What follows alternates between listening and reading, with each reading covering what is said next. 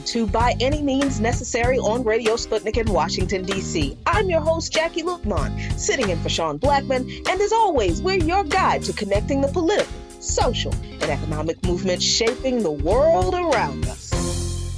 And today we are marking the grim milestone of 1 million COVID deaths in the United States. We're talking about the outcome of the elections in the Philippines, and it's Tuesday. So we're having our weekly segment, Tech for the People. And later in our show, starting at 3:20 p.m. Eastern Time, we'll be opening the phone lines to you. But before we can move on, you know, the Senate has just passed a bill to give police protection to families of Supreme Court justices, and it goes to the House for its vote. NPR reports that the Supreme Court Police Parity Act would provide police protection to the immediate families of the nine justices and other officers of the court if the marshal determines such protection is necessary, the legislation says. The bill was introduced by Senator John Cornyn, a Texas Republican, and it will now go before the House for its vote. He says threats to the physical safety of the Supreme Court justices and their families are disgraceful, and attempts to intimidate and influence the independence of our judiciary could not be tolerated. The bill follows a leak last week of a draft Supreme Court opinion that, if unchanged would overturn Roe versus Wade, uh, the 1973 case that federally legalized abortions. The legislation follows a protest and vigil against the potential SCOTUS ruling against Roe versus Wade that was organized at Justice Samuel Alito's house yesterday, and the protest in front of Brett Kavanaugh's and Chief Justice John Roberts' homes that became the center of media attention last week. The protest at Kavanaugh's and Roberts' homes was organized by their neighbor, Lacey Wooten Holloway, who has been protesting in front of the SCOTUS members' houses in their upscale Chevy Chase neighborhood for months. But Wooten Holloway only received support from fellow neighbors and other reproductive rights activists after the Supreme Court's draft decision on Roe, seeming to indicate that the justices are going to overturn it, was leaked to the press last week. And then all of a sudden, Wooten Holloway was not alone in her protest of her neighbors. She was joined by scores of other folks. And all of a sudden, the media decided that she was the menace, that the protests were the menace. But Wooten Holloway was not bothered, even as Washington politicos and talking heads wrung their hands again about what proper protesting should be. Wooten Holloway said, I organized peaceful candlelit vigils in front of his house, talking about Kavanaugh's. We're about to get doomsday, so I'm not going to be civil to that man at all.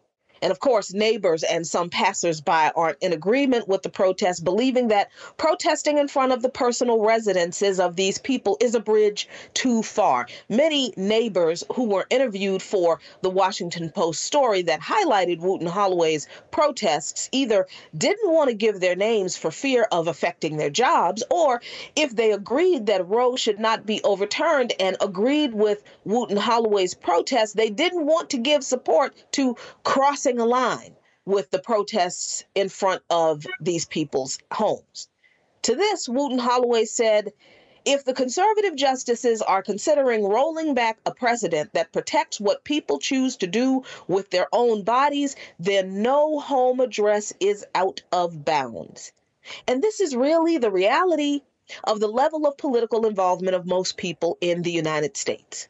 Even as politicians and these nine unelected lifetime appointees to a court establish laws that affects every citizen in this country, most people are either too afraid of losing their comfort to even speak out against unjust laws or get involved in any way to raise awareness about the unjust nature of these laws even among the majority of people in this country who believe that Roe versus Wade should not be overturned, and most people in this country do believe that a woman has a right to decide what to do with her own body, people have largely remained uninvolved in any kind of organizing around this issue.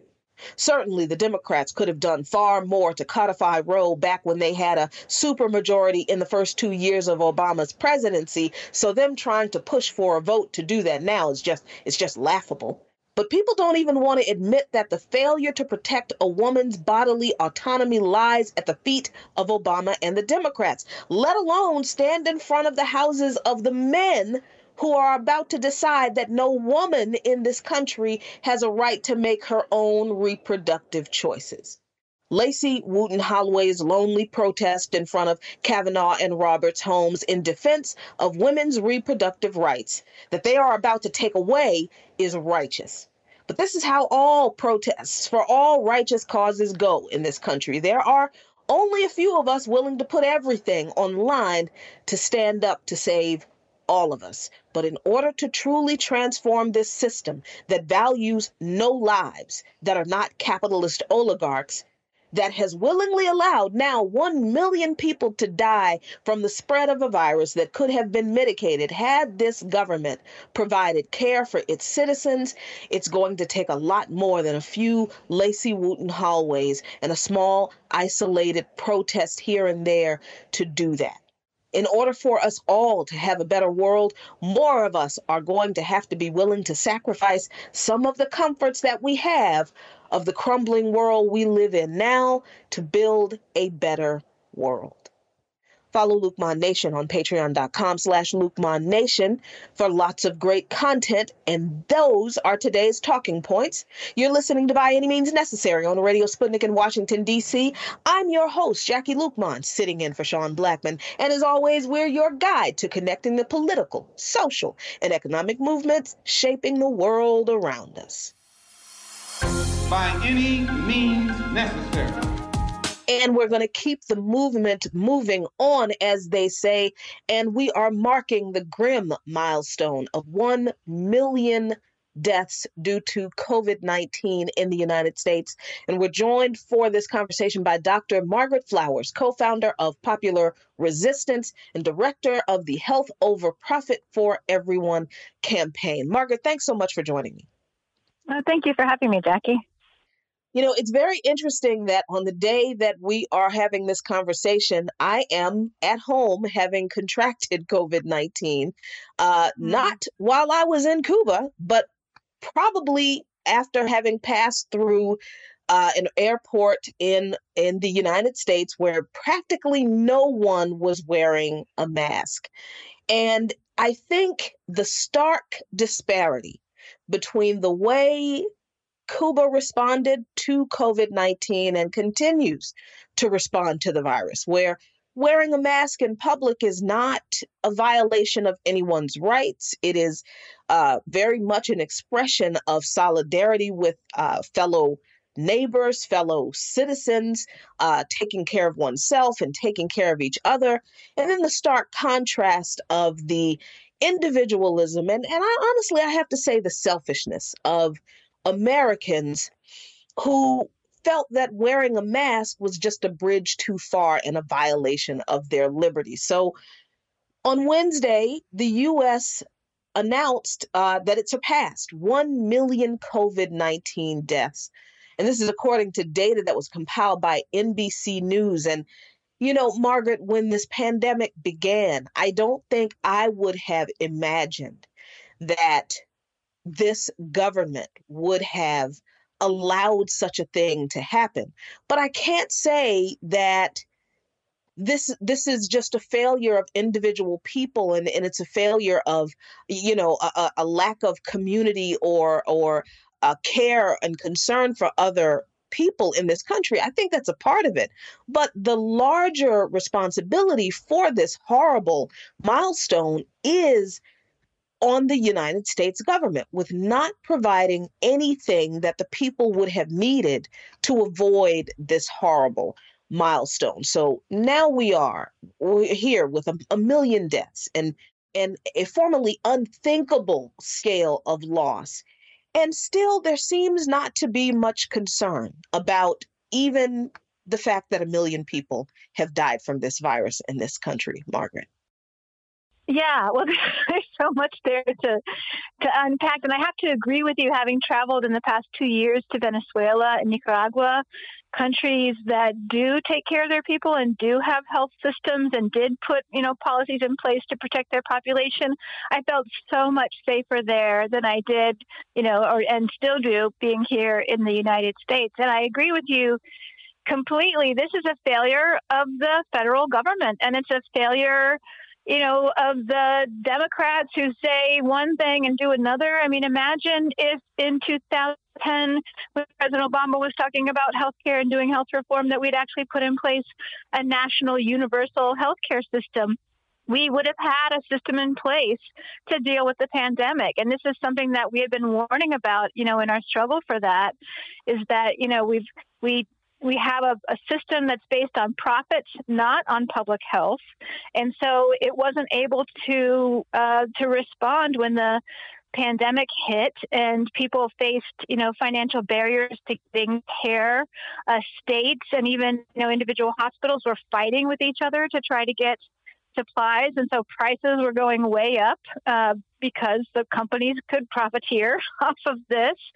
And then, you know, there was just a lack of information for people about, you know, it was just very confusing. You know, people were told mask, don't mask, it's safe, it's not safe. I mean, there was just no real information as this pandemic was developing and we were learning, you know, new information about how the virus spread and how infectious it was people just were not given that information. In fact, they were misinformed. I think there was a lot of politicization of the virus and it was used you know to the detriment of people's health people being told you know that that being told to wear a mask is a violation of your rights. This is ridiculous but it you know that put people's lives at risk and people have died because they believed that. And and so yeah i think that um, we continue to be in a serious pandemic. In fact, I've been following the website worldometer.info since the beginning of this because I just felt like they were a more reliable source, and they marked uh, a million deaths a while ago. In fact, they're at uh, one million and more than twenty-five thousand deaths, and we know that that's an undercount. You know that, and that you know people are dying at COVID of COVID who haven't been counted, and then there's the whole bigger impact of people who died because the healthcare system was overwhelmed and they weren't able to get the care they needed. They were afraid to go into the healthcare system because they were afraid of contracting COVID. There's just so many ramifications, you know, disastrous ramifications of this pandemic. Yeah, that that overcount. I think there has always been an interesting conversation on the left, Margaret, about uh, the statistics and, and what's being reported and how it's being reported, what isn't being reported, and, and that kind of thing. And I think this has led to a lot of the confusion and a lot of the misinformation about uh, the virus and and certainly the vaccines and and that kind of thing. So, I mean, why would there be an undercount of uh, the uh, fatalities uh, due to COVID nineteen? that that we should that we should understand why the official from the U.S. government uh, uh, statistics from the CDC are different from what's being counted on the website you just mentioned. Why why would there be a disparity?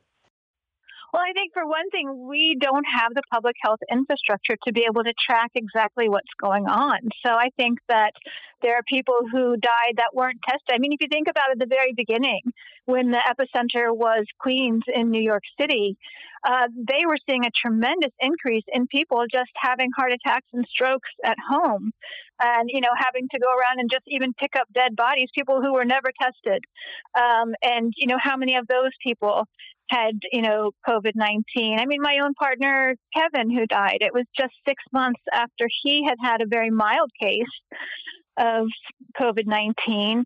And then he had a, a, stroke. He'd been, you know, seemingly very healthy. There were no signs. And then, boom, he has a, a stroke. And I have to wonder, you know, if that was related to having COVID 19. So deaths like that, you know, are not being reported. Um, but I think the big thing is that we just didn't have, we don't have the the amount of people we need to be looking into and examining really every case of the excess deaths that we're seeing in their country, in this country, and even the testing infrastructure for people to get tested to, you know, to figure out if that was a contributing factor to their death. Yeah, and uh, you know, I I continue to have so many questions about the the response of the healthcare system, Margaret. I mean, when we, at the height of the pandemic, the beginning of the pandemic, because I, I feel kind of weird saying at the height of pandemic, uh, uh, height of the pandemic, as if it's over. It's truly not. But I do right. wonder how hospitals have responded to those early days of, as you said earlier, fighting over resources, fighting to get resources, making clandestine deals to to get ventilators, to get uh, N95 masks and, and surgical gowns and just basic protective equipment for hospital staff. How, what has the impact of that been on hospitals? And really, have hospitals in this in this country recovered from that? Honestly, it, it seemed like a scene out of a out of a post-apocalyptic uh, horror movie to me. Watching hospitals and hospital staff um, have to fight for protective equipment to do their jobs. Right, and being forced into doing their job without appropriate protection. You know, they basically had to put like their protective equipment into a paper bag and wear it the next day, you know, at, at the end of their shift and, and wear it again instead of taking it off and getting fresh protective equipment like they should have. I think, you know, the pandemic has exposed so many of the faults and failures of the system in the United States, not just the healthcare system, but the economic system, the employment system, the housing, everything. Um, but I think that, you know, for the hospitals, we're seeing a number, you know, more and more health professionals pushing back and going on strike. And I think as, you know, as a result of them being realizing that during this pandemic, their life and safety and health has not been prioritized by this system, which is crazy. I mean, what do we do without health professionals? And and we're losing people. You know, they're retiring, they're leaving the profession because of it. So we're seeing more kind of strikes by health professionals across the country. Um, we're going to be seeing, you know, shortages of particularly nurses in this country. And I don't think that it's had the response that it should have had. Like if you were running this country and you the entire healthcare system failed and is failing, wouldn't you think that you would do something about that? You know, we we need to be uh, training more people, hiring more people, paying them better, providing them with the protective protocols uh, that protect people, and we're just really not seeing that to the extent that we need to be seeing that. And it's a result of having a for profit healthcare system where literally money is more important than lives in this country. Mm, absolutely.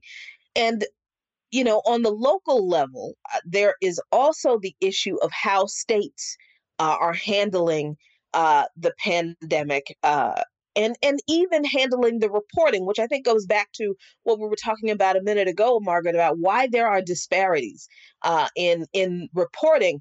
Dc has actually not reported daily covid case counts to the cdc since april 27th the dc health department hasn't shared data uh, with the CDC because they they claim that it's tr- it's time to treat coronavirus less like an emergency and more like an endemic illness. But it it it, it continued to provide case counts to the CDC uh, on a on a sporadic basis, but then on April 27th, they they just stopped.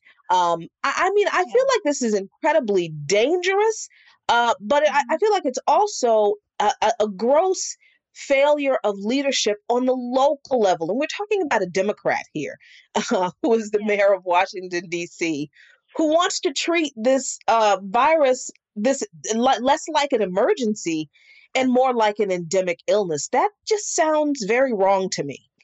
Right. Well, that's an admission of failure of the system, right? I mean, they realized, hey, we actually can't control this, so we'll just convince everybody that we don't need to control it. You know, and then we saw that earlier this year, the whole thing of like, oh, we're just, you know, it's another cold virus, it's another respiratory thing. It's it's something we just have to live with. You know, that's what everybody was told, which is incredibly dangerous because the virus not only is it not gone, but it continues to evolve. I mean, the, the Omicron, which is now considered to be a hyper infectious virus, something I had never heard of before the COVID 19 pandemic uh, has been evolving into these various subvariants of it, and now we have a B4 and a B5 that have taken off in South Africa, and have they've tripled their number of cases in the past month, and that's what we can be expecting to see here in the United States. We're learning, you know, just like it seems like every day we're learning new things. The number of people that are uh, being affected by long COVID,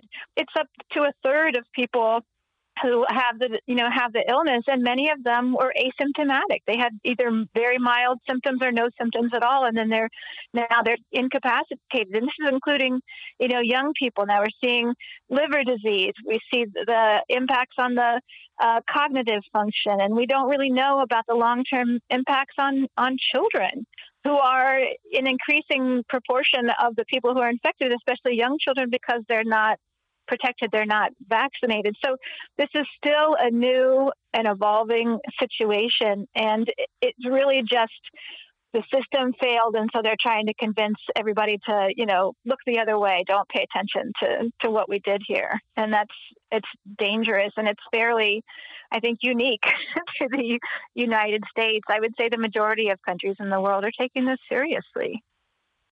That's very interesting that you said that you had never heard of, of hyperinfectious before. And and I think that is interesting, Margaret, that the medical experts, the scientific community at least, admit that there is an aspect of this virus that is something they've never seen before, but are, are basically admitting that they can't control it but they're also not doing anything about it. And they're not compelling politicians to do anything about it, which I think is the is the disconnect between the medical community and the politicians that I find interesting. And and I'm wondering if you can speak to that. Why is the the the medical community who is seeing this swiftly uh, changing, this this fast spreading ever present virus operating in ways that that most say they've never seen before. Why is there not a a um, a compulsion among many in the medical community to uh, appeal to the politicians to do something? Why are we not seeing that? Gosh, I think that's a, a, complicated question, and I think you know it, it comes down to the part of the fact of you know not having a healthcare system in the United States. I think there's it was interesting. A number of years ago, I remember talking to a doctor who said, "I think that most health professionals in this country are in grief. They're in, in one of the states they're angry or they're in denial or you know the whatever the various or acceptance this is just the way it is and and so you know, we don't have this cohesion. We don't have unions of physicians in large part. I mean, there is a union of residents, but uh, I don't think that they're, they're large or very active on this. We have professional organizations that are profit about you know making sure that that physicians are able to practice in a better way or have the tools they need or you know are active in in public health we just have a real lack of that kind of of organization focused on actual health in this country. I mean, it's part of the reason I left the American Academy of Pediatrics because I was really disgusted by the fact that it was more about selling things to practices than actually being, uh, you know, a service to, to help practices operate better. And you know, in other countries, you do see they have healthcare systems. They have ways that that patients can uh, can interact and, and you know push for things. They have, you know, tools for physicians to do that. Here, your health professionals are literally told you're a cog in the machine and don't make waves or you'll lose your job. You know, it's just, it's a very different environment. But I think this has, you know, this has really changed things. And just like we're st- finally starting to see the climate crisis have such an impact that scientists are coming out into the streets and are starting to push back more. Uh, the you know Environmental Protection Agency employees are starting to push more, and I hope that we'll see the health professionals in this country get that same kind of courage and sense of urgency and realization that things are not going to change unless you take action and do something about it. Absolutely true. And just in the last uh, couple of minutes we have, Margaret, where do we go from here? We have vaccines, but that was all the government uh, really provided the people. Where do we go from here with this uh, with this virus and with protecting ourselves from the virus? And how do we respond in this capitalist system where, you know, clearly our lives uh, do not matter unless we are uh, uh, politicians or the oligarchs that Uh, basically buy and control them?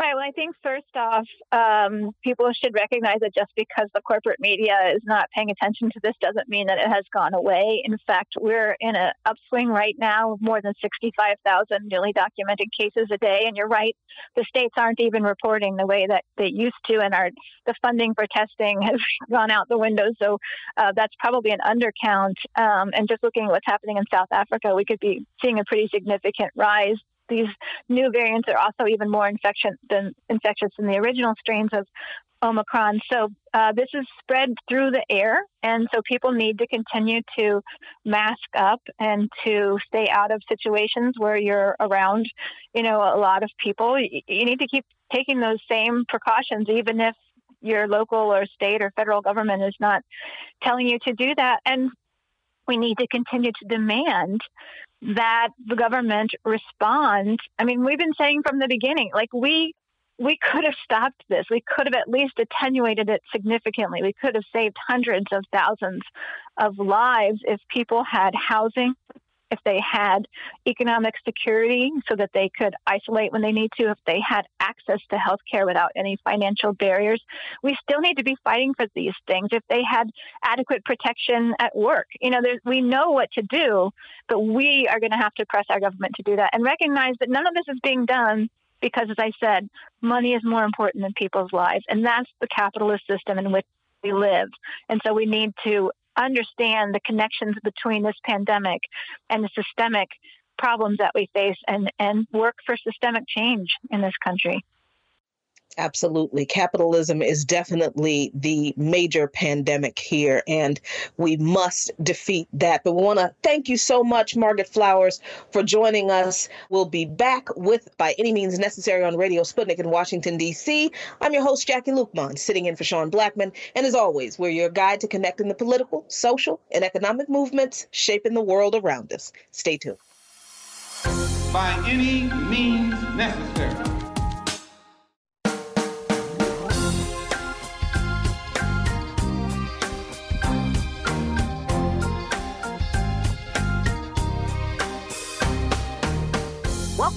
To By Any Means Necessary on Radio Sputnik in Washington, D.C.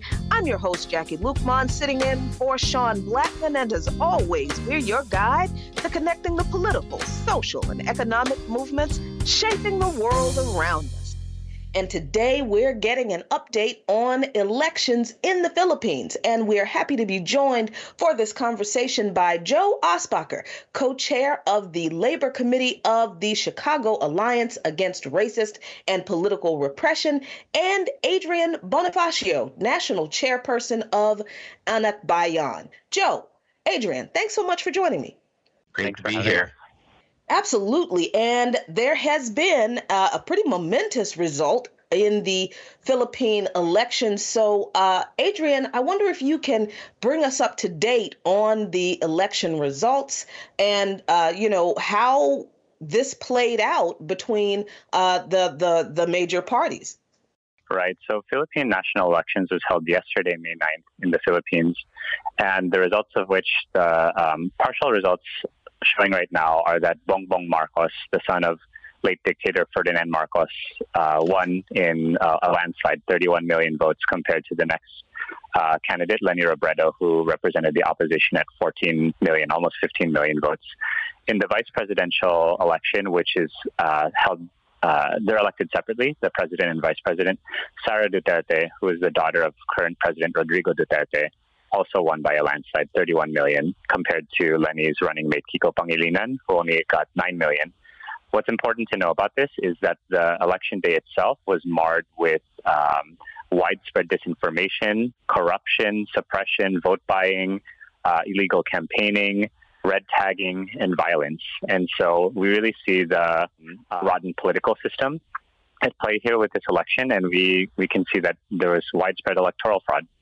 Yeah, and you know, I, I, think for people in the US or outside of the Philippines may be confused about the political landscape in uh, the Philippines, particularly since this uh, Bongbong Marcos is the son of the late dictator Ferdinand Marcos. So it's not as if he has a he's carrying on a legacy of progressivism uh, in, in, the in the Philippines, at least not from his father's legacy. But Duterte um, is clearly was clearly a, a monster, uh, best known for crude insults against women and his so-called war on drugs. That was really uh, a campaign of brutality and violence that has left thousands of people dead. So, Joe, you were in the Philippines a few uh, weeks ago, and you were the victim of red tagging. So, can you help people understand where these candidates lie on the political spectrum and what their platforms mean for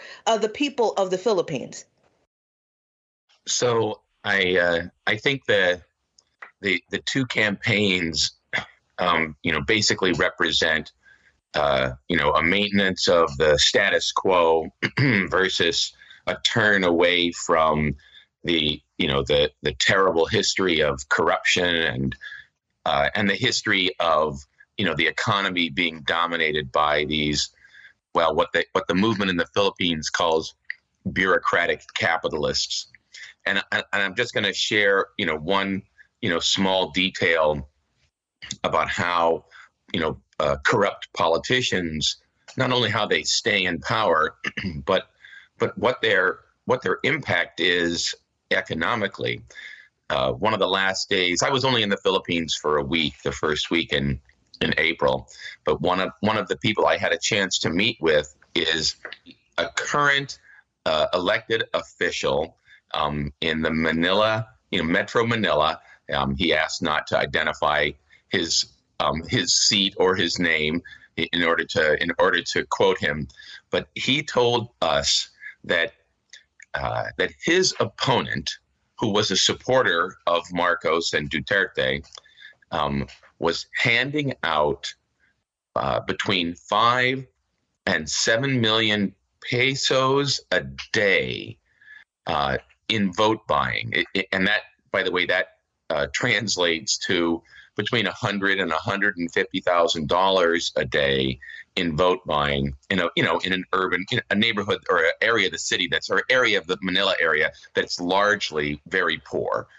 Um, and so you know i'm from chicago i was i was here in the harold washington in the era when harold washington took the the city away from the old patronage machine i'm, I'm you know i'm it's it's not a shock to me to see vote buying but the level of corruption uh, in the electoral system was pretty shocking, you know, and that happened, you know, everywhere across uh, across the economy. So, um, so you know, when you combine that cash nexus with this, you know, massive PR system where you know all of the all of the media in or almost all of the media in the Philippines got behind this illusion of returning to the you know to the happy days when uh, when the when the Marcoses were in power um, and when there was you know when there was more jobs uh, where there was less social crisis uh, it you know it you know it, it had you know it had some certainly had had a lot of impact on on the voters but this spread of votes is just not believable. Yeah, especially since there are uh, concerns, excuse me, of Marcos's uh, record of corruption in his previous uh, positions as the governor of uh, Ilocos Norte uh, in the 1980s, where he replaced his aunt. Um, and I'm wondering, uh, Adrian, if you can give us, uh, you know, an an an insight into how Marcos has uh, handled his previous governing experience and what his platform is, because there there seems to be some confusion aside from uh, perhaps continuing the the drug war uh, that Duterte started. Um, there seems to be some confusion about what he will actually do, how he will actually govern uh, the Philippines. So, so what what what do people know about uh, uh, Marcos's platform? Yeah, you know, that's a great question. Uh, I think Marcos himself hasn't been very clear, um, probably because he doesn't really have a substantial platform uh, to share. Uh, you're, you're absolutely correct that Marcos has a very bad track record, no? And and to point to what you were saying earlier, it, it wasn't just corruption during this last few months of campaigning or during this last election day, if not a systematic attempt to restore power and rehabilitate the Marcos family. You know, Marcos, Ferdinand Marcos, Bongbong Marcos's father declared martial law uh, 50 years ago. Uh, he was ousted uh, 36 years ago. Um, and so it's been three plus decades of uh, historical revisionism, of attacking public education, of banning books, of a massive disinformation campaign, uh, so on and so forth, to try to rehabilitate the Marcos name. And Duterte was actually key in that. Uh, Duterte's presidency uh, helped to restore the Marcos family back um, to power. And so, if we think about um, that in terms of his track record as governor, his track record as um, a politician, we can see that it's um, not in service of the people, if not in service to rehabilitate their own power back. And so, his platform on the campaign trail, he actually didn't attend any presidential debates.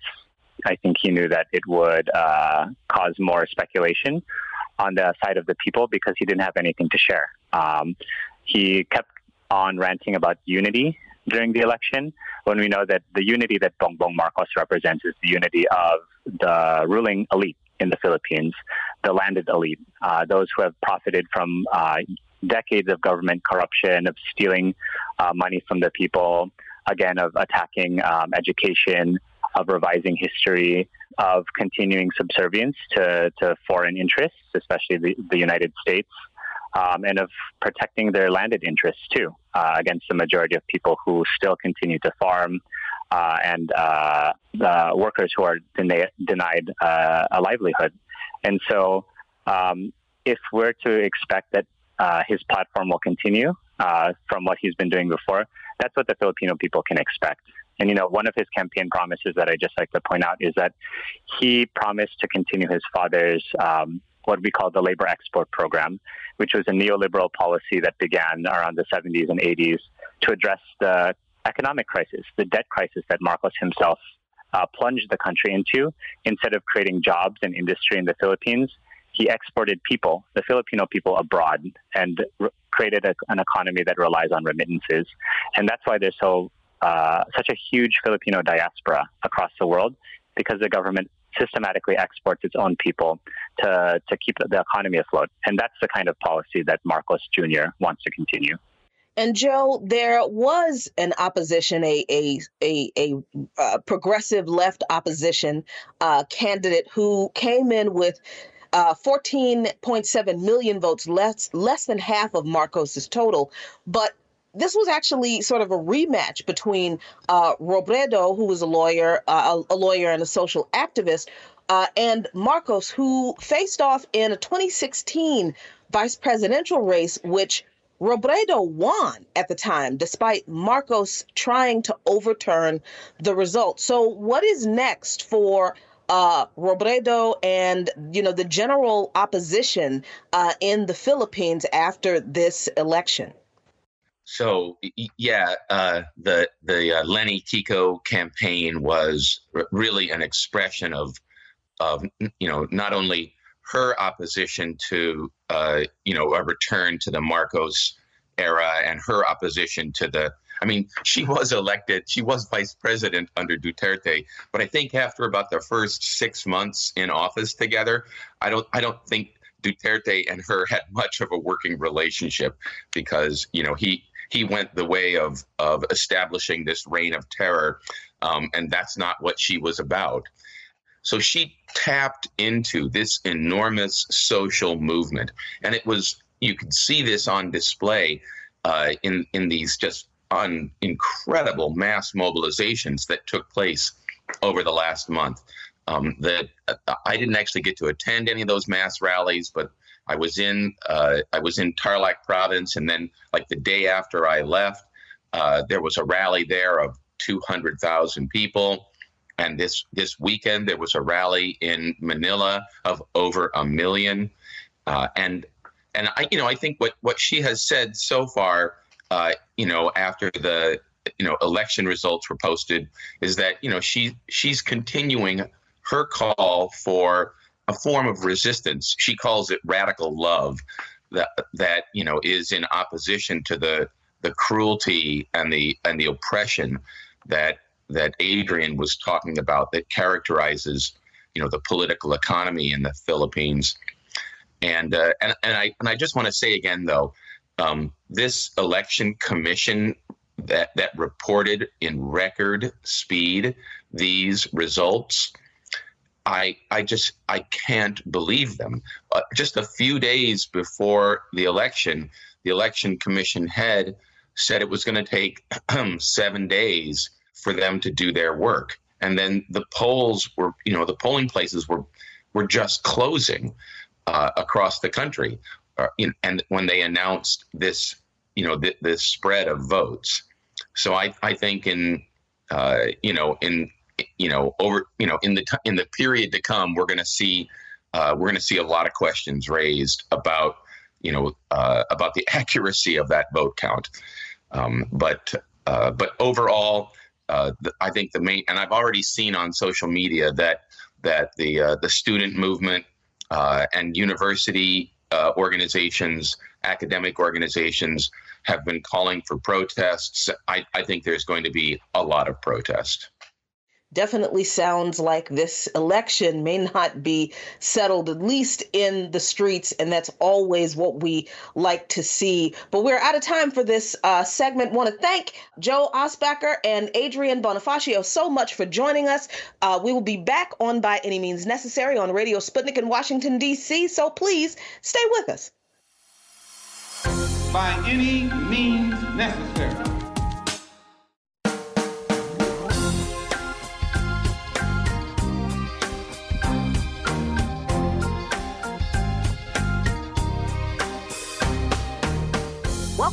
To By Any Means Necessary on Radio Sputnik in Washington, D.C. I'm your host, Jacquie Luqman, sitting in for Sean Blackmon, and as always, we're your guide to connecting the political, social, and economic movements shaping the world around. And it's Tuesday, which means we're having our weekly segment, Tech for the People, where we're joined by technologist Chris Garaffa, the editor of techforthepeople.org, co host of the Reboot podcast. Chris, thanks for so much for joining us. Oh, great to be here with you again, Jacquie. Thank you. And I'm really glad that we are able to talk about this story today because this is really shocking. In the in the uh, in in the potential uh, overturning of Roe versus Wade that we're looking at uh, now, since the SCOTUS uh, draft ruling has been leaked, first time I've actually ever seen that happen in my life.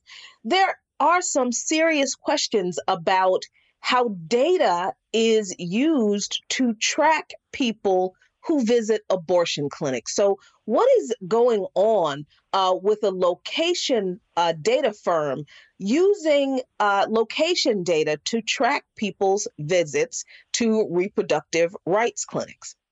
Yeah, this is unfortunately all too common at this point, uh, where you know the apps that we use on our cell phones often include code, uh, not even by the developers themselves, to track where we are and send that information to data companies so that it can be reused and repackaged and sold to advertisers. Um, in this case, the company is called SafeGraph. Now, SafeGraph isn't making an app that you're using on your phone, but what they're doing is they're providing something called an SDK, a software development kit. Uh, sometimes, you know, these SDKs are very useful. They help uh, developers track you know crashes and usage and things that are you know helpful for building their apps but in some cases like with safegraph they just pay you as a developer to include the this code in your app, and it doesn't provide any benefit for anyone but SafeGraph and a little bit of financial uh, payment to the developer because it sends your location data when you're using the app. So SafeGraph has said since this story came out in Motherboard from Joseph Cox last week that they're going to stop uh, stop collecting and selling this specific type of information. Um, you know about people who are going to Planned Parenthood and other reproductive uh, clinics, but the, the idea is that there are apps that are collecting this. There are things that are collecting this, uh, services that are collecting this in general. So it's not just about the fact that you're, uh, you know, it's tracking that you're going to Planned Parenthood because it thinks that Planned Parenthood is a brand. And so it wants to track what brands are popular. So then you could potentially be targeted based on the brand that you like for advertisements. So imagine that. Imagine being targeted for advertisements based on where you went for healthcare. And that's such a, a, a, scary thing for us to all even think about. Um, the other thing is this information is available for anyone to purchase. Uh, at Motherboard, they report that they purchased a week's worth of data um, on people who, you know, where people who visited Planned Parenthood, where they came from, where they went afterwards. It was $160 for that data. That's not much at all.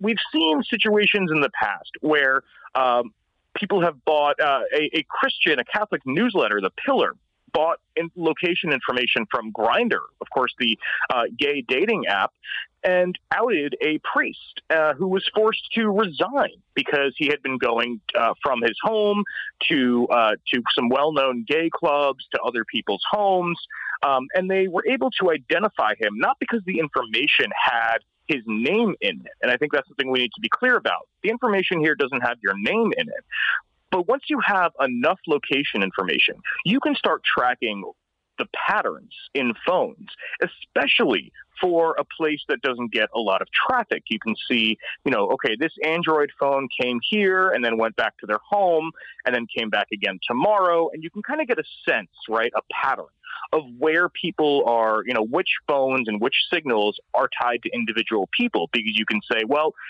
they, this person goes to this address every night that must be their home. And then they go to this address, other address every day. That's maybe their school or their work. And from there, start looking through and figuring out uh, through all of the information that's available online who that person might be. And then look at the location information and start tagging and tracking places they've gone, like Planned Parenthood, like gay clubs, like anywhere they've been. So, real outrage here certainly is that Planned Parenthood was considered a brand to be tracked, but also that this is happening for every for stores that you go to, for restaurants, uh, for anywhere you go, basically. Yeah, and I think the the terrifying thing about this, Chris, is that considering the practically near total abortion bans uh, that have been passed in states like Texas, where citizenry has been deputized to uh, track down people who have uh, provided assistance to people who have sought uh, reproductive rights services. I mean, ostensibly, if somebody has $160 and they know how to uh, get this information, they could use this information to criminalize people who get any services from a Planned Parenthood office, even though pl- all Planned Parenthood offices uh, do not provide abortion services. As a matter of fact, most of them don't. That's right. And abortion is one of the is is not the most popular service at Planned Parenthood. Uh, popular is the wrong word. Let's let's say most used. Uh, Planned Parenthood and other other clinics provide mammograms, they provide STD testing, and so many other services that are so important. Imagine being tracked to maybe a pharmacy in some of these states where they're, you know, banning or uh, attempting to ban things like Plan B, or they want to ban, um, you know, even forms of birth control, IUDs, and being tracked to a doctor or to a pharmacy after a visit and somebody in, demanding an investigation in you just because of where you've gone. That's part of how this could really impact people when it comes to uh, the, the intersection of location data technology and tracking and these attacks on reproductive rights.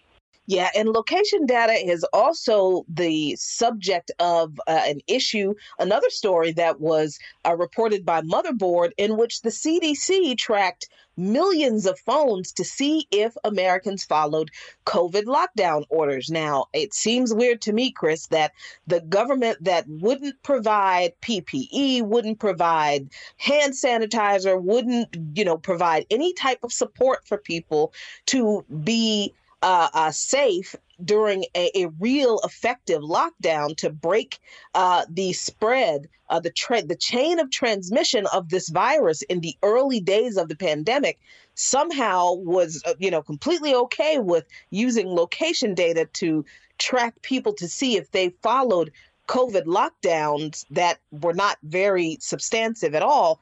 But I mean, it, this seems to me, Chris, that this kind of data is intended as they the CDC claims to be used for uh, uh, tracking, particularly uh, seeing if the uh, policy in the Navajo Nation was effective. But I get the feeling that the CDC would probably be using this data for a lot more than that. That's right, and this also comes from majority of it comes from SafeGraph. They have said that this also uh, they were buying this information from that same company we were just talking about that was that was selling the information about uh, people going to Planned Parenthood. I wanted when I first saw this story to give it the benefit of the doubt and think public health officials are trying to do you know what they can, even if you know they can't enforce policy about lockdowns and you know payments and PPE. You know they're trying to do the best they can. But this goes back to you know the question of what technology you know what, what our outlook on technology should be. Um, in theory, right, we could say that this kind of you know the uh, tracking done properly with this kind of data, truly anonymized, could actually help scientists and public health professionals identify patient zero, identify where outbreaks have occurred and potentially where they're going to occur based on travel patterns. But under the current system, we cannot trust even the CDC with this kind of information. First of all, doing it at, on the Navajo na- Nation. I mean, this is you know, indigenous people in the in the United States have been subject to medical uh, malpractice and just torture. Um, you know, um, you you can say for as long as white people have been on this continent. Um, so just doing it uh, to the, the, the Navajo Nation, this kind of, of location tracking uh, really builds on top of that history of colonialism. Uh, and it's not the first time we've seen this kind of surveillance in the Navajo Nation, by the way. There are many other forms of U.S. government surveillance going on there. Um, you know, it's it's again under a system where we have a, a transparent and just rule, which is certainly not the capitalist system we live under now. This could be this kind of technology could be discussed and debated amongst the people who are going to be affected by it and we could say yes or no. There are already ways that the CDC uses certain information to track COVID and other diseases. For example, wastewater analysis, which you know isn't tracking what's coming out of your home specifically, but you know in aggregate. Um, and you know, but that takes time. That takes a lot of a lot of uh, additional work. So I, I think again, this this story really made me think about what it is that we should be thinking about when we look at technology and the uses of it. It's not it's not how can we do this? It's should we do this? Who is in power? Who has the control over these things? And again, I'm sure that there are many scientists and public health officials at the CDC who were very well intentioned. Um, not necessarily the policymakers who are also talking about other ways to use this information. Um, you know, which is also, you know, a really significant thing to look at in this story. But, you know, people, the scientists, you know, uh, and public health folks, you know, trying to say we need to get on top of this. We're not getting support from the federal government uh, under Biden or Trump, frankly. And, you know, we need to be able to have some way of, of tracking this. Yeah, and switching gears uh, uh, a little bit um, with the last few minutes, there's this interesting story about how John Deere, uh, the tractor company, thwarted a bunch of Russian uh, looters who uh, made off with 27 pieces of John Deere farm equipment from uh, a dealership in Melitopol, uh, Ukraine, valued at about $5 million. But John Deere was able to, through technology that exists in their farm equipment, in the tractors, to disable the tractors from being used. And while the media is reporting that this is a, you know, a victory over Russian looters, this really speaks to why John Deere has this equipment in their tractors uh, or this technology in their tractors in the first place and who that technology was really aimed at thwarting and its American farmers. What is this about, Chris? Yeah, exactly. I really like the way that blogger Cory Doctorow uh, approaches this story. He says this is not a feel good story. I think people have been celebrating it because, you know, the reportedly the Russian military or, or someone associated with them stole these tractors. They sent them to Chechnya. Um, but John Deere was able to turn them off remotely. John Deere has been one of the most notorious co- uh, companies of you know of manufacturers of farm equipment who is just so hostile to farmers in the U.S. and across the world. I mean, the fact that they can turn off a tractor that somebody else has purchased remotely.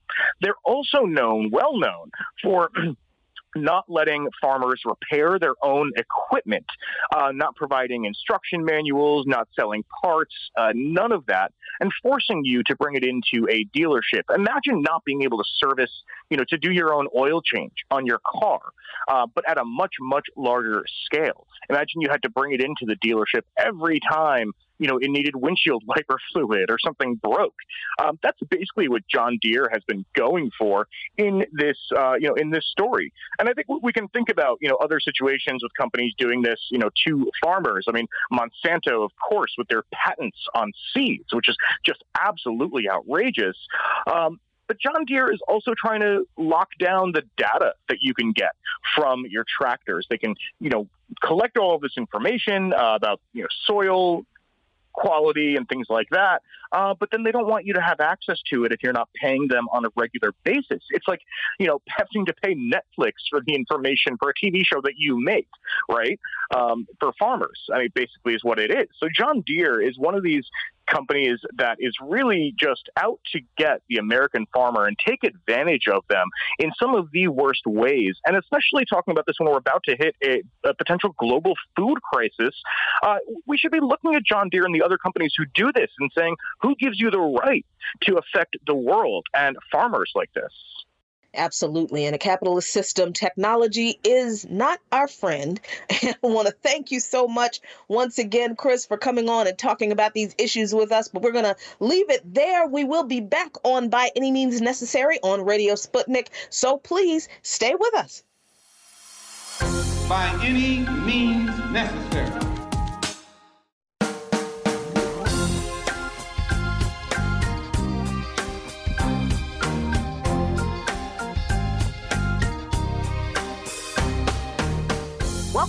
To By Any Means Necessary on Radio Sputnik in Washington, D.C. I'm your host, Jacquie Luqman, sitting in for Sean Blackmon, and as always, we're your guide to connecting the political, social, and economic movements shaping the world around us. We are back. Yes, we are back, folks. It is Tuesday, May 10th. 2022.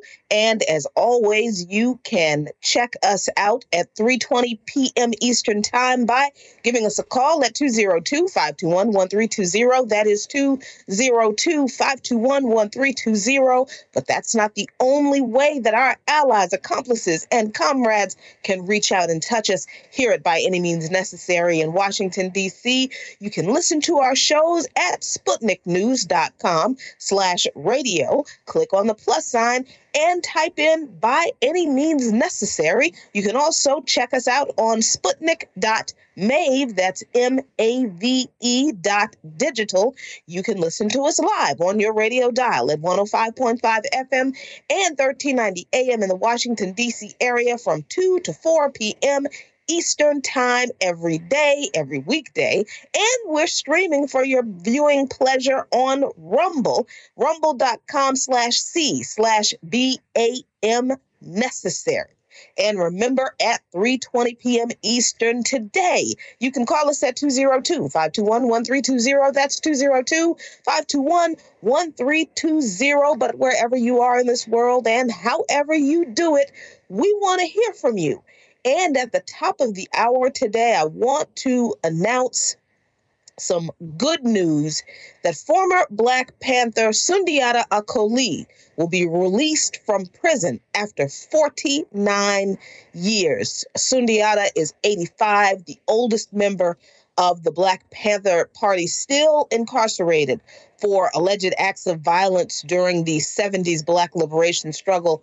Uh, he had been held captive for more than 49 years for the May 1973 shooting of New Jersey State Trooper Werner Foerster, found guilty the following year, sentenced to life plus 24 to 35 years. But the Supreme Court, the state Supreme Court of New Jersey, noted in its ruling that under the terms of his sentence, Acoli first became eligible for parole 29 years ago. And on every occasion that he came before the panel, his release was denied. So the parole board lost sight that its mission largely was to determine the man Acoli had become. The Supreme Court judges concluded. So they have ruled that he should be released. Welcome home, Sundiata Acoli. What's the call? Free them all. A great day for political prisoners and for Sundiata Acoli indeed, and more, more political prisoners to free.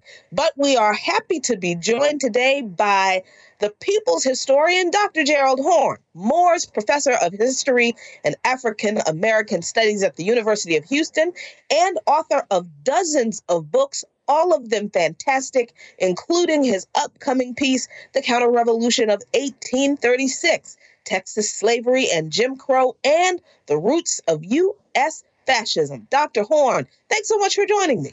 Thank you for inviting me. Fantastic to have you on, Dr. Horne, particularly as we are watching.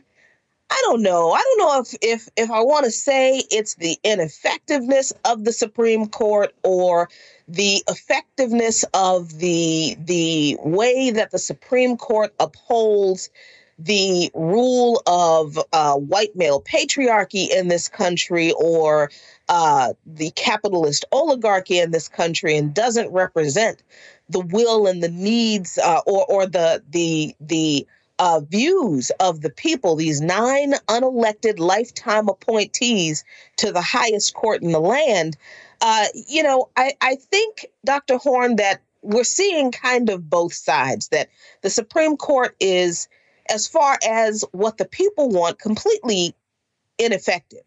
But in, in regard to upholding the hegemony of uh, whatever horrible principles this country was founded on, it's really quite effective in doing that because that's precisely what they're about to do, I think, with overturning Roe versus Wade. But a part of this discussion that I think we've entered into, but I'm interested to hear your take on is where the Democratic Party stands in what appears to be uh, the uh, impending overturning of Roe versus Wade by the Supreme Court. Now, I've never seen a Supreme Court decision leaked before in my lifetime. I think this is the first time I've ever seen anything like this happen. So that's one interesting aspect of this. But the other part of this is the fact that the Democratic Party has, for, for years, decades, been basically negligent in codifying Roe versus Wade. They're scrambling to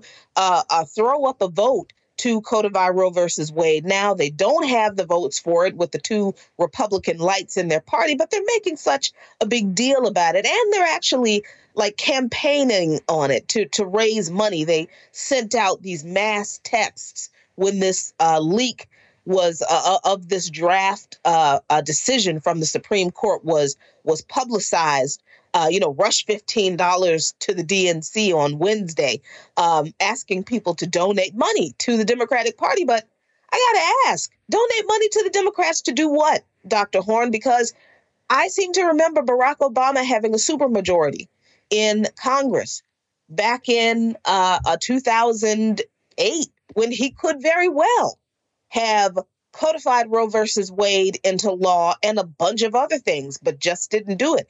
And and now we're looking at the Democrats also exposing their ineffectualness as far as what the people want, but being really good at raising money on these issues that affect people's lives. So I'm wondering how you're assessing the situation with this leaked SCOTUS ruling and the Democrats kind of scrambling to do a bunch of nothing but, you know, raise millions of dollars for what I think promises to be a failed midterm campaign.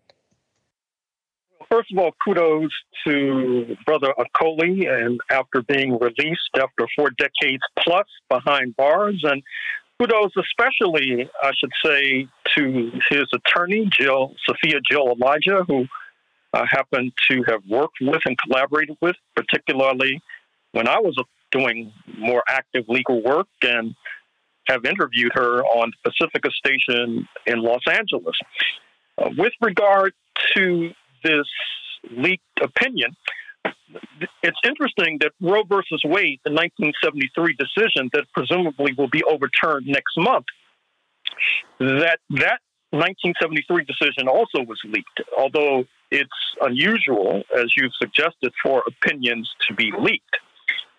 I think that we should realize that the focus should be on at least the fact that this is not the end, that there is a possibility that contraceptives will be banned. There is discussion in Louisiana as we speak about charging women who have this procedure to be prosecuted for murder, not to mention the medics that assist her, perhaps those at the clinics charged with aiding and abetting, if not conspiracy there is an attempt in certain southern states to ban these pills, which are quite prevalent in Europe and I believe Canada as well, to criminalize the mailing of those pills to women. There is an attempt in certain southern states to criminalize women who travel out of state to get this procedure. For example, you know that in New York State, Attorney General Letitia James is trying to set up a fund to assist women in places like Texas to travel to New York for the procedure, and likewise in uh, California, likewise, uh, as I understand it, in Chicago, the city of Chicago. So I think that one con- conclusion that we should reach is obviously to have no illusions about the courts, an illusion that took flight in the 1950s after the United States, under enormous global pressure because of its atrocious Jim Crow system, uh, had to move expeditiously to erode the more horrible aspects of Jim Crow. And so there was this two step whereby you would decapitate the left, led by Paul Robeson, and then ease the more horrific aspects of Jim Crow so as to conciliate any constituency that might be upset by the decapitation of the left. And as it turned out, the Supreme Court was the body, the ruling elite body that was most advantageously positioned because of its uh, nine member population to move rapidly. Certainly, you could move rapidly in Congress because of the hegemony of the Dixiecrats, the Southern Democrats, who, of course, then defected in mass to the Republican Party after you had the erosion of Jim Crow per the Voting Rights Act of 1965. And obviously, uh, President Eisenhower, a Republican, was hardly in a position to jeopardize his political base by moving against Jim Crow. And so that left the Su- Supreme Court as a default option. Uh, on this occasion, with the release of Brother Acoli, I think we also need to have a very sober analysis of the battlefield that we face in the United States of America. Uh, we need to somehow not ignore the basics, the basics being that uh, Donald J. Trump uh, won the Euro American vote, including Euro American women voters, uh, despite uh, his misdeeds, uh, too numerous to mention.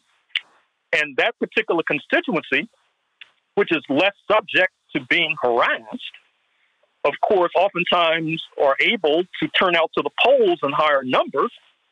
And so I don't think we should have any illusions about that. And I think that we should try to develop an analysis that takes that into account, uh, which, quite frankly, I have not seen to this point.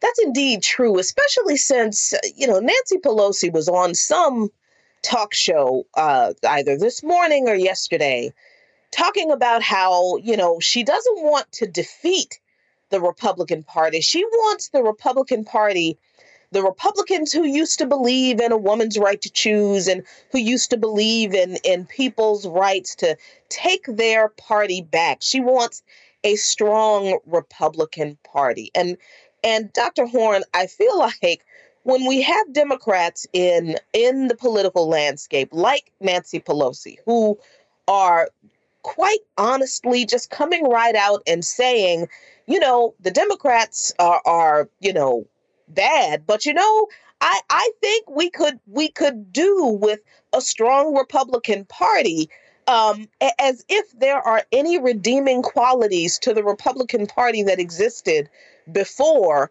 these folks, uh, the Donald Trump Republicans, came along.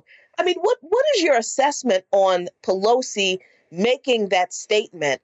And what did what do you think that reflects about the Democrats who continue to vote for this woman, particularly the squad, to lead them uh, to lead their party in Congress? Well, I think once again you have to look at the political landscape.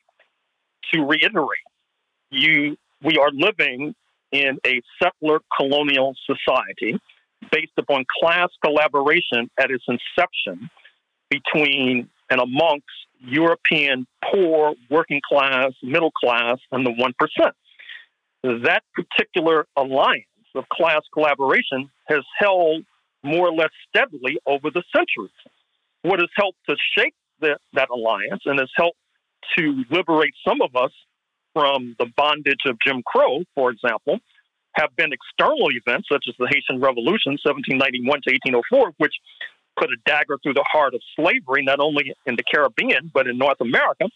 And then in the aforementioned uh, 1950s, where you had the retreat of the more agonizing aspects of Jim Crow, you saw the rise of a socialist camp uh, that was aiding national liberation movements, not least in Africa, which then put in turn put pressure on U.S. imperialism to engage in what we can say retrospectively was a tactical retreat away from Jim Crow.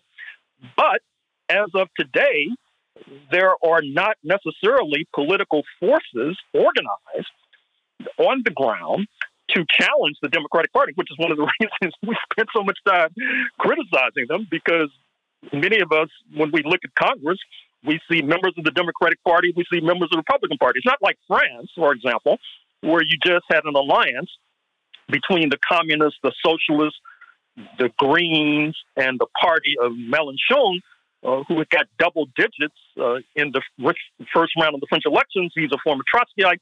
There's a possibility that he will be prime minister uh, in France as early as next month if the parliamentary elections go well.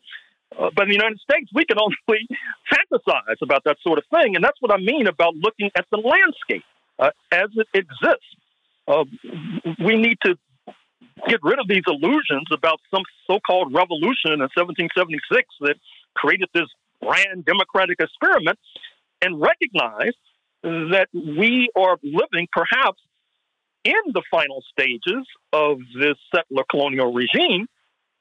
And then the question becomes well, then how do we escape the wreckage that inevitably will ensue uh, from this final stage, wreckage that you can already begin to espy uh, when you do a careful study of the U.S. intervention in Central and Eastern Europe, uh, pouring billions of dollars uh, into a proxy war, uh, which bids fair, if we're not careful, to lead the entire planet onto the brink of nuclear destruction. So that's my particular take on where we stand as we speak.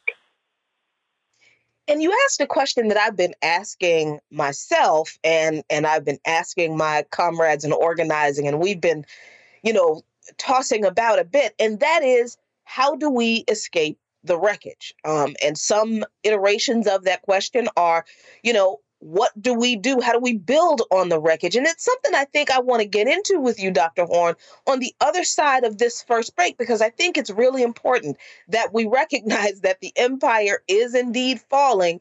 And the question is, what are we going to do with the ashes when it does? But we're going to take a quick break, the first break of the hour, and we will be back on By Any Means Necessary on Radio Sputnik in Washington, D.C. So please stay tuned by any means necessary.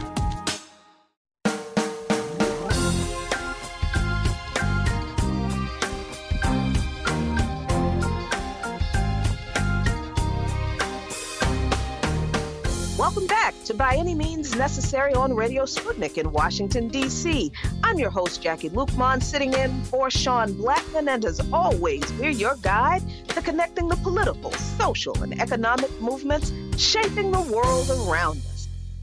Oh, yes, I am back. Sean Blackmon is on leave. I am Jacquie Luqman, sitting in for our comrade, and I continue to be joined by Dr. Gerald Horne. Oh, and by the way, the phone lines are open, so you, my friends, can call in at 202 521 1320, 202 521 1320, and get in on this conversation.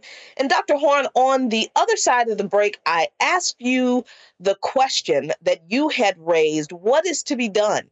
To uh, avoid the wreckage of this empire falling? Or what what do we do to build on the ashes of the empire after it falls? And, I, and i'm really interested to hear what your thoughts are on that because i'm not so sure that we on the left are very clear about the answer to that either. Well first of all we're in a very deep hole right now and it's not as if you can smoke three packs of cigarettes a day for 30 years and then show up to the doctor and ask for a, a magical cure. Life does not work like that uh, if you have lung cancer. However, I will say that from this point forward, we need to understand how we've made progress in the past.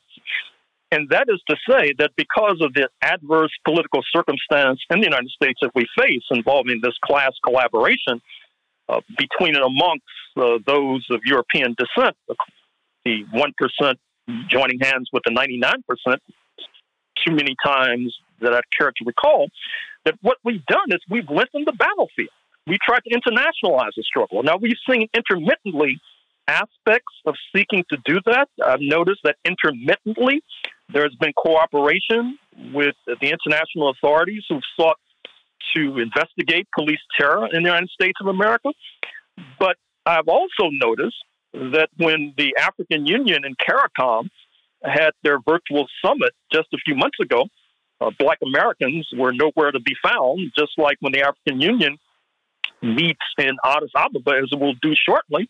Uh, it will be quite unusual for Black Americans to be present. And then, of course, we have uh, members uh, of uh, religious groups. Uh, for example, we have Black Catholics that's an international organization. The Pope has spoken out uh, quite uh, eloquently with regard to this apprehension about what's going on in Central and Eastern Europe. Uh, I don't notice particularly any black Catholics seeking to forge international bonds in that international organization. Uh, perhaps you can brief us on what uh, the Muslims have done with regard to uh, forging global bonds and what is obviously a transnational a grouping of about a billion people. But too much of our struggle is solely domesticated. Too much of our struggle is just uh, doing what I consider to be a superficial analysis of the forces here in the United States of America, and then either bemoaning their inability to lead us uh, to the promised land or sitting on our hands as the roof continues to collapse upon our heads. So that's my uh, brief uh, summation of perhaps uh, a way forward. You know, it's interesting that that is your brief summation because that is almost exactly what we heard in Cuba uh, from the foreign minister and the president of Cuba, who talked about uh, being in solidarity with, you know, left governments that are targets of U.S. Uh, imperialist repression all over the world. And they raised the issue of being in solidarity with CARICOM and the demand for reparations from the uh, for the uh, for the CARICOM nations and particularly Haiti. And I thought that was really interesting, Dr. Horne, that the political leaders in Cuba made it very clear that internationalism and the defeat of U.S. imperialism is the imperative, not just to end the blockade against Cuba. And I know people are uh, people are thinking, "My God, she keeps talking about Cuba." Well, I think it was momentous that I was there and I heard from leaders in another country make clear U.S. imperialism in a way that we never hear in this country and the danger of U.S. imperialism, we never hear politicians or any kind of leaders in this country talk about U.S. imperialism unless it's us on the left, right? In a way that connects foreign policy, the, the experiences of people suffering on the ground in their countries, and the need for international forces to coalesce to defeat U.S. imperialism. And it was interesting, Dr. Horne, that when the foreign minister and the president mentioned uh, you know they go down the list and they talked about how they're in solidarity with you know the leftist governments uh, trying to uh, uh, take hold in in Bolivia, uh, in Venezuela, in in Nicaragua, and you know all of these other countries, and there were cheers throughout the the the uh, the auditorium. But when they mentioned, and we stand in solidarity with CARICOM and the Caribbean nations' uh, demand for reparations, and particularly Haiti, it was practically silence. There was a spattering of applause among these leftists who were so excited about solidarity to defeat anti to defeat imperialism against these other global South nations. But when it came to uh, solidarity with Caribbean African nations, eh, not so much. And and I I I just felt like that was an interesting response and an interesting reflection on one of the weaknesses of the left, where we want to limit our solidarity to particular causes, like supporting, making sure that Lula uh, is able to uh, be reelected, or you know, ending the blockade against Cuba, but not attacking imperialism, which connects all of those issues and would provide the freedom and justice that we don't clearly don't have here. And and I, I just wonder,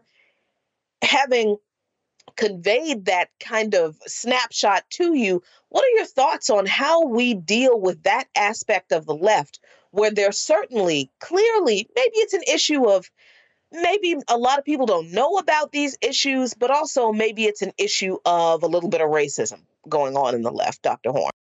Well, given the fact that it was an international delegation, then what I would say is that that bespeaks perhaps uh, an educational job that we have to do, uh, that we have not done an adequate job in terms of educating our friends and comrades abroad about the importance and salience of, of the Haitian Revolution, the importance and salience of reparations. Now, with regard to your question concerning the left, I was thinking in the first instance that this was a U.S. based organization or organizational delegation, in which case uh, I would say that part of the problem in the U.S., and perhaps this has been transmitted abroad, is that for whatever reason, and I see this almost on a daily basis, sometimes an hourly basis, that the enslavement of Africans is not perceived as a fundamental class question. That is to say, that these were super exploited workers working for free uh, who were part of an overall working class, but whose super exploitation was dragging down wages and working conditions for the non slave sector of the working class. Too often, including by many of our people, I'm afraid to say, the question of slavery and its legacy is seen as a quote race question, quote, not seen as a class question. You could see them as both. Obviously, you could see it as a gender question too, uh, insofar as the reproductive freedom of enslaved women was a, a key strategic uh, controlling that uh, freedom was a key, key strategic objective of the enslaving class. So, if we have not necessarily educated folks here in the United States with regard to this critical question of slavery as a fundamental class question that it infects and affects and has effects on all other class questions, well, then perhaps uh, unsurprisingly, we have, not, have been not able to uh, transmit that fundamental lesson abroad. So, therefore, it seems to me that minimally, in terms of what we can do right here in North America, is that we can instantaneously execute a 180 degree reversal and begin to educate uh, systematically and with clarity uh, on slavery and its legacy, uh, how the uplifting of Haiti and the uplifting of the question of reparations is a fundamental working class objective, is a fundamental anti imperialist objective, uh, because we're talking in the first instance about a weakening the wealth of the imperialists in Washington and on Wall Street, not to mention their comrades in the North Atlantic bloc, uh, London not least. And with, once again, the possibility of a victory uh, in France with these parliamentary elections, and whereby uh, you will have a, a former Trotskyist, uh, Mélenchon, as prime minister. This opens up the possibility uh, for international uh, alliances within the North Atlantic bloc, uh, not to mention the fact that in our hemisphere, Guadeloupe and Martinique, not to mention a few islands off the coast of Canada, uh, continue to be ruled from France, which means that we have potential allies literally in our backyard. Yeah, and I have to say, I'm going to brag a little bit about my organization. The Black Alliance for Peace does this very important, deep educational work. Um, so if you see a Black Alliance for Peace webinar, you need to check it out. We do this work quite a bit. Uh, shameless plug for me, for my organization, right there. But you know, you did mention the French elections, Dr. Horne. Excuse me, and of course, the implications for the election with uh, uh, uh, Macron uh, winning another five year term means, you know, more neoliberalism for the French people. I, I don't uh, expect that he will uh, do, as you t- say, do a 180 and reverse any of his policies that were that that people took to the streets in France over. I, I suspect that he'll double down on them now, thinking that he has a mandate to continue to do those things. But I do wonder um, how you think uh, Mélenchon as PM would be able, or if he'd be able to mitigate some of those uh, neoliberal leaning policies that Macron is sure to continue to try to implement it would mean it would be taking the struggle to another level. It doesn't necessarily guarantee results, but it does guarantee a more favorable conditions through which we can struggle. Uh, certainly, with regard to bread and butter issues uh, in France, uh, for example, the question of retirement age, for example, the question of minimum wage, a government led by Prime Minister Mélenchon uh, could go a long way towards reversing domestic neoliberalism in France. Now, with regard to the issue that we're most concerned about, speaking of foreign policy, uh, once again, it does at least open the door to a possibility that uh, France will become uh, less hawkish with regard to the crisis in Central and Eastern Europe. I noticed that in his speech on May 9th, uh, marking victory over Fascism Day in Europe, May 9, 1945, uh, Mr. Macron uh, said rather clearly and explicitly uh, that it would take, quote, decades, unquote, for Ukraine to be admitted to the European Union. Now, that, that, that's called kicking the can down the road. Uh, that's called, in a sense, uh, putting a thumb in the eye of Washington, uh, which, of course, has a contrary point of view. So, a possible victory of the left is important, but I think as those who are involved in the science of society, we know that ultimately we have to look at the global correlation of forces. And the global correlation of forces tells us that there are no guarantees, uh, even if by July 1, we're talking about a Prime Minister Mélenchon, and we're talking about a parliament in France that's dominated by socialists, communists, Greens, and other assorted leftists. I, I, I know you said assorted leftists, but I know some people would think assorted leftists. And you know, I, I'll take either description honestly. If we have a, uh, if if there is a parliament filled with such uh, folks in France, I'd love to see that kind of thing here. But I think, Dr. Horne, this actually dovetail kind of nicely into the uh, elections in Northern Ireland, which uh, came out with Sinn Féin w- winning the most seats in the uh, uh, Irish, I think, uh, Parliament, 27 out of 90 uh, after Thursday's votes. Uh, votes, and of course, Sinn Féin has always wanted uh, Northern Ireland to leave the UK and become uh, one country with the Republic of Ireland to become independent of their colonial masters, colonizers, the UK. So, eh, are, are they one step closer to that? And how is uh, the UK government responding to uh, this new political power of Sinn Féin? It's a crisis. It's a crisis, and as the saying goes, it represents both danger and opportunity. The opportunity is that it can accelerate the ongoing process of the once mighty Great Britain, the once mighty United Kingdom, of falling apart. Uh, as you suggested, uh, Sinn Féin, which historically it had links to the Irish Republican Army, uh, got more seats than any other party in the recent election. Admittedly, not a majority, however. The so called Unionist Party, the pro UK Party, uh, came in second, and then you have an agnostic party that came in third. By agnostic, meaning that they're willing to go either way.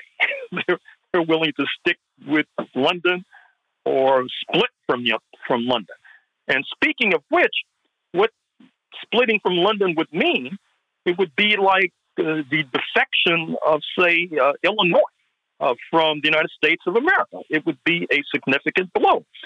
Put that on top of the fact that Scottish nationalism has yet to dissipate recall the vote in Scotland uh, only recently, whereby the nationalists uh, barely lost in terms of seceding from the United Kingdom, a la what Sinn Féin is apparently seeking to do, and with a possible loss of Northern Ireland and a possible loss of Scotland, what this points to is that Great Britain might be falling apart which on the one hand uh, is a step forward for social progress, insofar as London under Boris Johnson has styled itself as being the sidekick of U.S. imperialism, in some ways more hawkish than U.S. imperialism on the Ukraine crisis. But on the other hand, we know that the imperialists and the reactionaries, they do not necessarily accept setbacks happily or blissfully, that oftentimes that makes them more dangerous.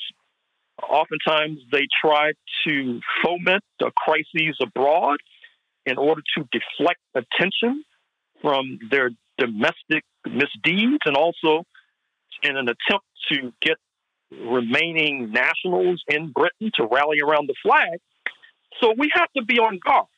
But at the same time, a la what we were just saying about these parliamentary elections in France in a few weeks, I think that this provides a certain kind of opportunity that if we're scientific about it, if we're careful about it, uh, we can plot further steps forward. Yeah, definitely. Definitely a, a development to continue to watch. But we're going to move to another break, our second break of the hour, and we will be right back on By Any Means Necessary on Radio Sputnik in Washington, D.C. So please stay with us. By any means necessary.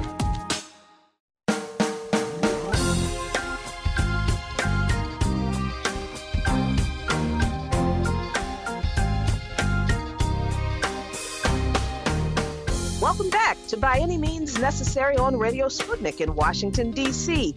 I'm your host, Jacquie Luqman, sitting in for Sean Blackmon, and as always, we're your guide to connecting the political, social, and economic movements shaping the world around us. Phone lines are still open, friends. 202 521 1320. That's 202 521 1320. I'm Jacquie Luqman, and I continue to be joined by Dr. Gerald Horne. And we were talking about uh, Cuba and uh, CARICOM a little bit ago, Dr. Horne. And it seems like this uh, dust up over the Biden administration insisting on excluding Cuba from the uh, Summit of the Americas is turning into a little more than a dust up now that uh, the Caribbean community, CARICOM, has threatened to boycott the event. This is after uh, other global South countries, other countries in the Americas have uh, insisted that the Biden administration uh, invite Cuba I don't see this turning out to be a a anything but a complete uh, a failure uh, for the Biden administration, yet another one. Uh, but I'm wondering how you're assessing how this issue over Biden refusing to invite Cuba to the Summit of the Americas, how do you think this is going to play out in regard to Biden's uh, legacy, I suppose, but certainly in pushing other countries farther away, maybe faster from alliance with the United States into a a multi a more multipolar uh, type of environment? Well, I think that the Summit of the Americas could blow up in the face of Washington. You know, I'm sure that in the last 24 to 48 hours, the president of Mexico, uh, speaking of uh, AMLO, uh, Lopez Obrador, uh, played, paid a very important visit uh, to Cuba. He, of course, has been hotly opposed to any sort of summit of the Americas that not only excludes Cuba, but excludes Venezuela and Nicaragua as well. Uh, with CARICOM uh, echoing AMLO, it seems that once again, Washington, in seeking to isolate Havana, uh, might find itself isolated uh, in turn. It also points up another dilemma for U.S. imperialism in terms of its own internal contradictions. Because noted, note that I mentioned a moment or two ago this continuing attempt to boycott Venezuela. Recall that just a few weeks ago, in the midst of the fallout from the crisis in Central and Eastern Europe, uh, which has led the European countries, um, joined by the United States, to seek to boycott Russian oil. You saw a high level delegation visit Caracas, uh, seeking to make overtures uh, to the Venezuelans. After all, the United States is boycotting some of the major uh, petroleum producers on planet Earth, not only Russia and Venezuela, but also Iran. And so something is going to have to get with regard to the needs of these capitalist economies. And so the problem for visiting Caracas was that it did not pass muster with the powerful right wing Cuban American community, not only in South Florida, represented by Marco Rubio, the man of the U.S. Senate from uh, South Florida, from Florida, but also it didn't pass muster with Senator Robert Menendez, the Democrat, who also happens to be of uh, Cuban uh, descent. And so, since that time, as far as I know, Washington has pulled back from those overtures uh, to uh, Venezuela. But it also uh, puts the spotlight on Venezuela's neighbor. speaking of Guyana, the sole predominantly English speaking nation in South America, which not only has a long time, long term border dispute with Venezuela, which Washington would like to exploit, but also offshore. Uh, ExxonMobil has made major oil discoveries, uh, which then enhances the profile of Guyana. Recall that U.S. imperialism has been hostile to Guyana uh, for decades, uh, even before the Cuban Revolution. In 1959 and 1953, uh, you had the uh, coming to power of Cheddi Jagan, a man of the left, the late Cheddi Jagan, and that led to a major destabilization campaign, uh, which really uh, is, still has negative consequences to this very day uh, in Guyana, insofar as Washington's tried to stoke discord between and amongst the population of African descent, the population of South Asian descent. So, this summit of the Americas, uh, to sum up, uh, could wind up uh, helping to illustrate uh, once again that U.S. imperialism's foreign policy is meeting yet another roadblock. I certainly hope so. And I think that is definitely how this is playing out, even as Joe Biden is continuing to try to boost his, uh, you know, eternally sagging poll numbers by uh, trying to popularize this uh, proxy war, his proxy war in Ukraine, by now signing the Lend Lease Act into law. Um, that would expedite the process of sending military aid to Ukraine. Now, Dr. Horne, for people who are not familiar with uh, Lend Lease uh, agreements and the Lend Lease Act, what is it and how does it make it easier for the U.S. government to send military aid to Ukraine when, for a month, well, two months now, the United States government has been practically throwing money at Ukraine, literally making it rain in Ukraine with our health care, student loan debt, affordable housing money, COVID relief money. How, how does what could could there be a process that's easier? What what does this mean?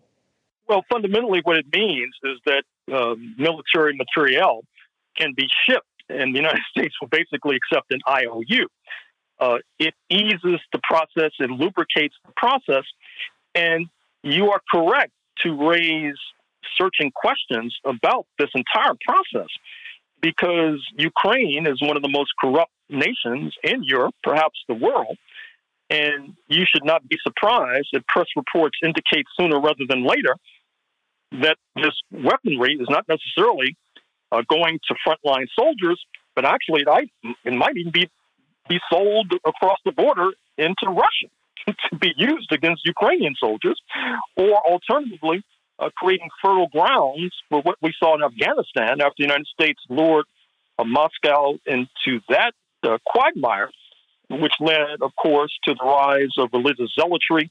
And we are told the attack on New York and Washington of September 11th, uh, 2001. And certainly, you are more than perceptive to raise the domestic needs uh, of the United States of America. Uh, there have been startling stories of late about the unhoused population, not least on the West Coast, not least uh, black men who are dying on the streets of Los Angeles. You would think that that would necessitate a state of emergency. But once again, to come back to where we started, it's rather striking, to put it mildly, that these votes for military aid to Ukraine are passing by gigantic margins. And uh, I see this as a reflection of many factors. One, I have to keep reiter- reiterating the historical context because if we don't understand settler colonialism and how this so called republic was begun in the late 18th century, uh, we won't understand hardly anything about this country. But it also bespeaks, I'm afraid to say, a certain uh, rifts amongst uh, left wing forces, some of whom have deserted the uh, barricades of peace and instead have gone over to the other side. And what's interesting with regard to these forces is that uh, usually the left wing is putting pressure on the government to do A, B, and C. But instead, what the left wing pro war forces were doing, they're putting pressure on dovish left wing forces to join the pro war side.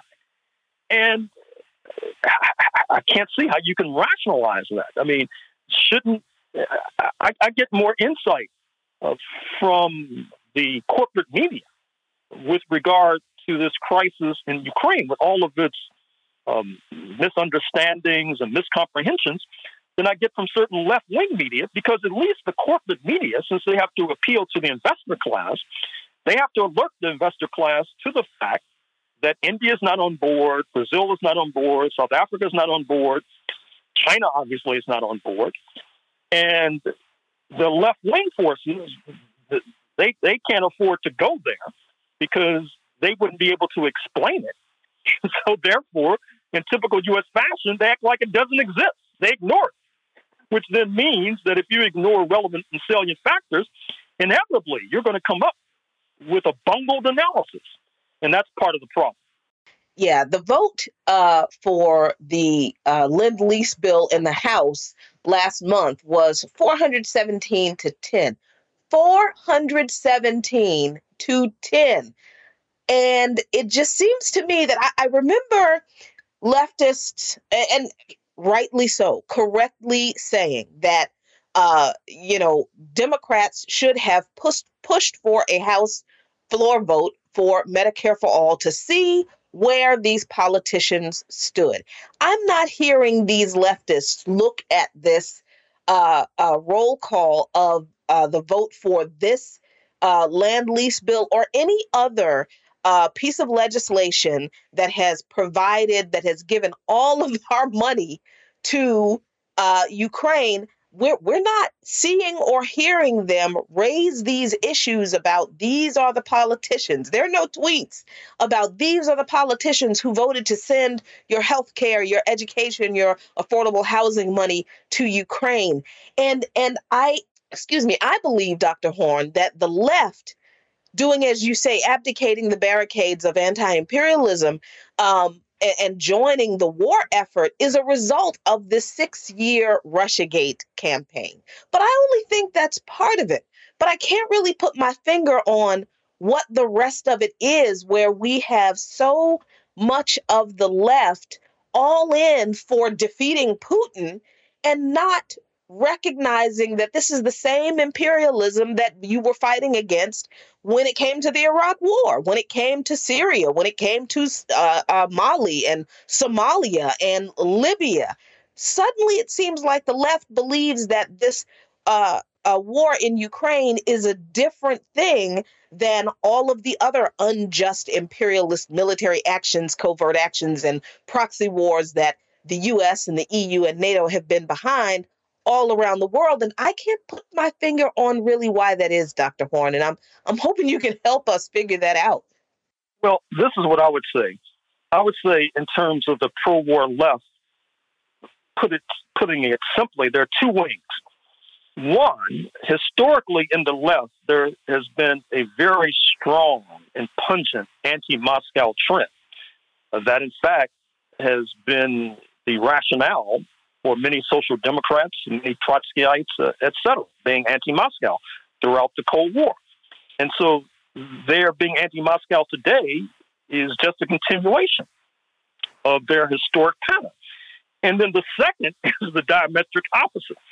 The other wing of the pro-war left were folks who were uh, pro-Soviet, pro-Moscow during the Cold War.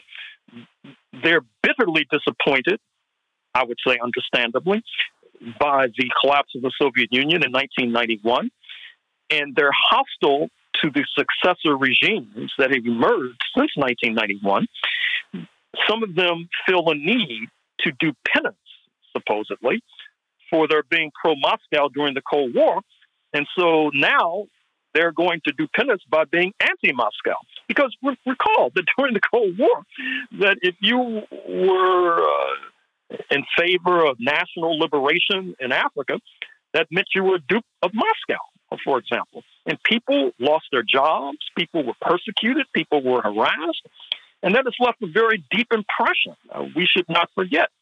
And so I think that because of those two contrasting trends, you have a pro war left with stunning velocity and with a certain kind of short sightedness. Short sightedness insofar as uh, not necessarily uh, looking skeptically at pouring billions of dollars and military materiel uh, into Central and Eastern Europe and what the consequences would be.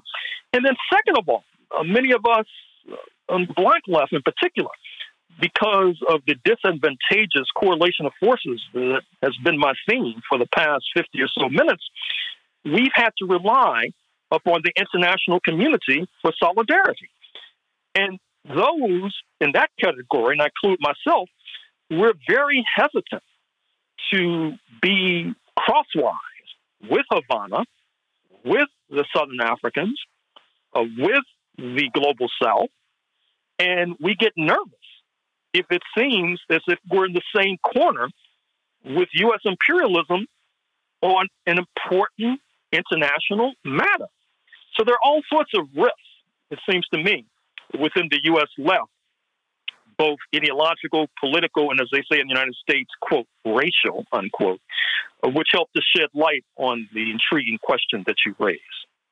And see, this, I think, is the importance of participating in events that I participated in the past month, uh, going to Venezuela to the uh, International uh, Summit Against Fascism, going to Cuba, participating in May Day, uh, and and seeing and hearing from leaders of these countries, uh, activists in these countries, leftists in these countries who are who are and have been the targets of U.S. imperialism and are much better at defining it than I think most people in the United States are because they have been the targets of US imperialism for years and decades. And it's also been incredibly uh, beneficial and I would say even uh, uh, priceless to meet comrades from around the world, South African leftists, uh, Nicaraguan leftists, and Venezuelan leftists, and you know Bolivian leftists, communists, and and other folks who are fighting to defeat this imperialist beast from the outside, because I think it does two things. It of course grounds you in the understanding that the rest of the world sees the slip of the United States and has seen it for quite some time. Most people in the rest of the world are under no illusions about what the United States government is and does around the world, and they're clear on U.S. imperialism being the primary contradiction for all oppressed people around the world. But it also provides us, we leftists in the US, we anti imperialists, with the very valuable lesson that I think we really need to have that we are not alone in this fight. I think it's a reciprocal relationship that we enter into, at least for me, when we engage in these types of uh, uh, cultural exchanges with other people around the world to let each other know that we are not alone in this fight.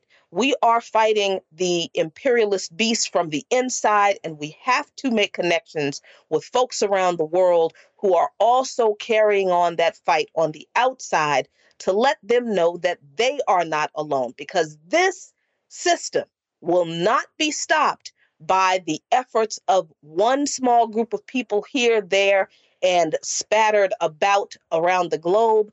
It will only be defeated with international solidarity and coordinated efforts to defeat imperialism for the improvement and the betterment of all humanity. And I appreciate having the opportunity to have gone to Venezuela, gone to Cuba, and have seen that a better world really is possible with my own eyes. But I want to thank Dr. Gerald Horne, the people's historian, so much for joining me today on By Any Means Necessary on Radio Sputnik. We're out of time. We're going to leave it here. I'll be back tomorrow with a whole new show. And until then, folks, be good to each other, be good to yourselves, and peace. By any means necessary.